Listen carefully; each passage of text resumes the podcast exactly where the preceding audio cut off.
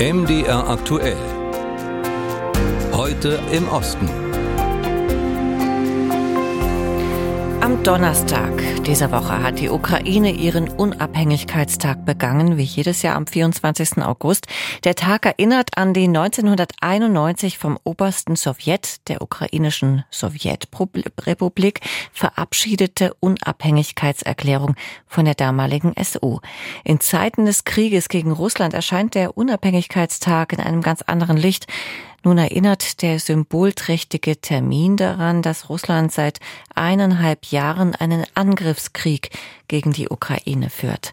Für uns Anlass, mit unserem Ostblogger Denis Trubetskoy in Kiew zu sprechen über die Stimmung in der Ukraine in diesen Zeiten. Herr Trubetskoy, in Kiew wurde der Tag ja gefeiert aber nicht mit einer Parade, sondern es wurden wie bereits im Vorjahr eroberte russische Panzer und Militärgeräte präsentiert. Es wird ja auch immer der Nationalstolz der Ukrainer beschworen.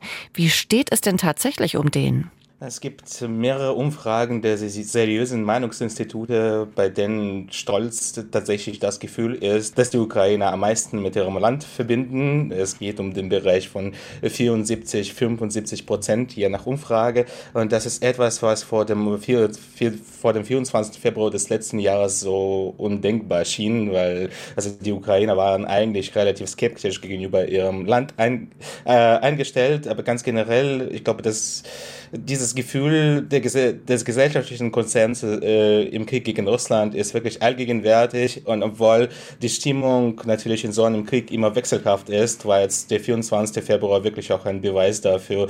Es war einer der optimistischen Tage der letzten Monate und da hat man wirklich unfassbar viele Menschen auf, der, äh, auf den Straßen gesehen, die äh, die ukrainische Nationalkleidung getragen haben. Cafés und Restaurants haben ja Sekt und Wein Geschenkt. Also das war so ein bisschen Optimismus da, der auch wirklich nötig ist. Dabei läuft ja die Gegenoffensive der ukrainischen Armee nicht so, wie sich das die Ukrainer gedacht haben. Äh, gibt es da keine Kritik dran?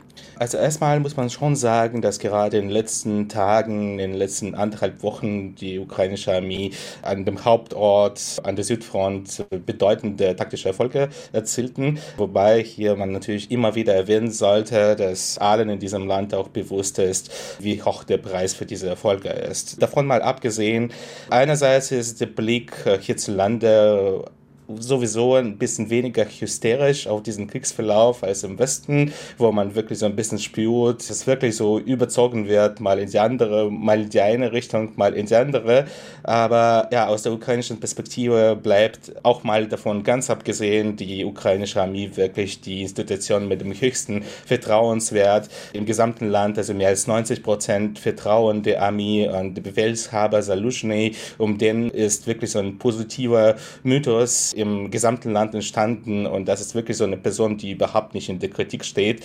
So ein bisschen im Gegenteil zum Präsidenten Zelensky, dessen Vertrauenswerte unfassbar groß sind, aber da gibt es trotzdem so politische Gegner und ein Teil der Gesellschaft, den ihn ablehnt und das ist beim Befehlshaber der Armee Salushny anders. Nun steuern wir langsam, aber sicher auf den Herbst und den Winter zu. Es gibt ja die Sorge vor Stromausfällen im Winter, wie das auch schon im ersten Kriegswinter der Fall war, weil Russland die Infrastruktur zerstört hat. Wie wie bereitet sich denn die Bevölkerung darauf vor? Äh, dieser Winter ist so ein bisschen wirklich der Punkt, wo man so ein bisschen Angst hat, wirklich auch in der Gesellschaft und ein Faktor, der wirklich so ein bisschen die äh, gesellschaftliche Stimmung äh, ja, beeinträchtigen könnte. Also die, die Menschen versuchen schon so Generatoren, äh, Powerbanks und so weiter sich einzukaufen, um nicht in die gleiche Lage zu geraten. Also im letzten Jahr kamen diese Angriffe Russlands auf die Energieinfrastruktur relativ überraschend. Also viele haben gedacht, ja, vielleicht kommt sowas, aber die, die Menschen waren nicht so richtig darauf eingestellt. Ja, es war auch teilweise recht kritisch, muss man sagen. Also gerade so in einigen Stadtteilen von Kiew ist der Strom manchmal für drei, vier Tage ausgefallen und da möchte man, da möchte man natürlich schon äh, irgendwie vorbereitet sein. Und wie gesagt, also selbst wenn Russland, und das ist ein der unwahrscheinliche Fall, aber selbst wenn Russland auf die Angriffe gegen Energieinfrastruktur jetzt verzichtet, ist mit Stromausfällen zu rechnen. Und dann entsteht natürlich auch noch so ein bisschen die Frage, also im letzten Jahr haben natürlich große militärische Siege im Bezirk Kharkiv und die Rückeroberung der Stadt Cherson. Das ist etwas, was wirklich die Menschen so ein bisschen mitgetragen hat. Durch den Winter sollten ähnliche militärische Siege vor diesem Winter jetzt ausbleiben. Muss man natürlich dann schon schauen, wie die Menschen durch den Winter gehen. Aber klar, also man hat generell relativ großen Respekt vor dem, was die Menschen so im Spätherbst und vor allem eben im Winter äh, erwartet. Das sagt unser Ostblogger Denis Trubetskoy aus Kiew. In Tschechien leben ganze Regionen vom Einkaufstourismus, vor allem an der Grenze zu Deutschland. Doch die Preise in Tschechien sind stärker gestiegen als in Deutschland. Die Inflation liegt hier deutlich höher. Und jetzt will die tschechische Regierung auch noch die Steuern auf Zigaretten anheben. Die Sorgen in den Grenzregionen sind groß. Die Kreativität ist es aber auch. Marianne Allweis berichtet. Die Schnäppchenmeile beginnt gleich hinter der Grenze. Vom tschechischen Örtchen Petrovice bis nach Dresden sind es nur rund 40 Kilometer. Im Geschäft von Buiti Heu stammen 80 Prozent aller Kunden aus Deutschland. Noch teuer, Zigaretten jetzt teuer und dann äh, so wenige Leute gekommen und kaufen. In Tschechien ist die Inflation noch immer zweistellig und die vierthöchste in der EU. Besonders stark gestiegen sind die Preise für Lebensmittel. Mario Enke fährt trotzdem noch einmal pro Woche aus Sachsen nach Petrovice. Zigaretten sind noch billig, die sollen ja nur teurer werden. Und wenn sie dann irgendwann mal die Ausmaße haben von Deutschland, dann müssen wir halt nach Polen fahren. Die Steuern auf Zigaretten sollen ab dem kommenden Jahr weiter spürbar steigen.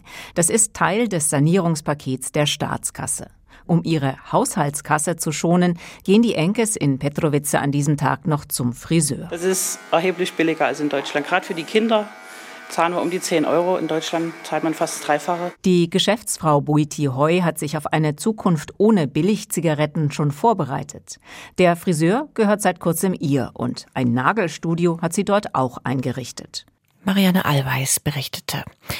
Vor zehn Jahren trat Kroatien der EU bei. Seit Januar ist das Land Mitglied des Schengen-Raumes und der Eurozone. Doch Kroatien ist mehr als nur ein beliebtes Urlaubsland mit kilometerlangen Stränden. Es wächst gutes Obst in Kroatien und die südliche Wärme lässt auch Feigen reifen. Für exklusive regionale Marmeladen. Doch in Zeiten von Inflation ist es schwer, sich durchzusetzen. Moderatorin Bibiana Barth hat Fräulein Feige in Dalmatien besucht, Kati Bonar und Dörte Hanisch.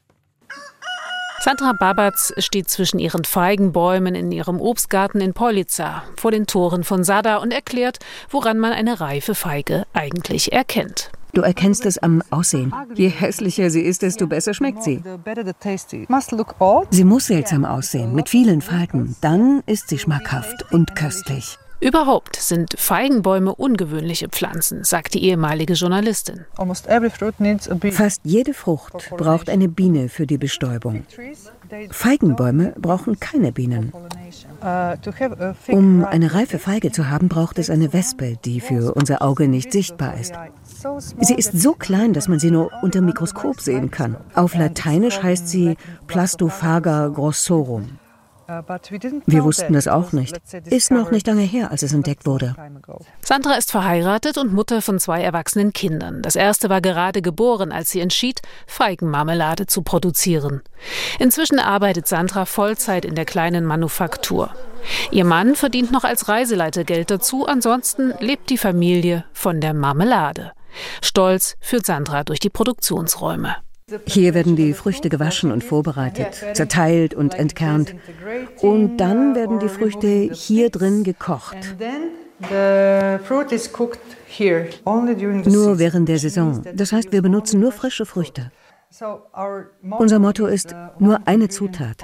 Das heißt, im Glas ist nur eine Fruchtsorte enthalten und sonst nichts. Die Feigenmarmelade heißt Signorina Smokwa, auf Deutsch Fräulein Feige.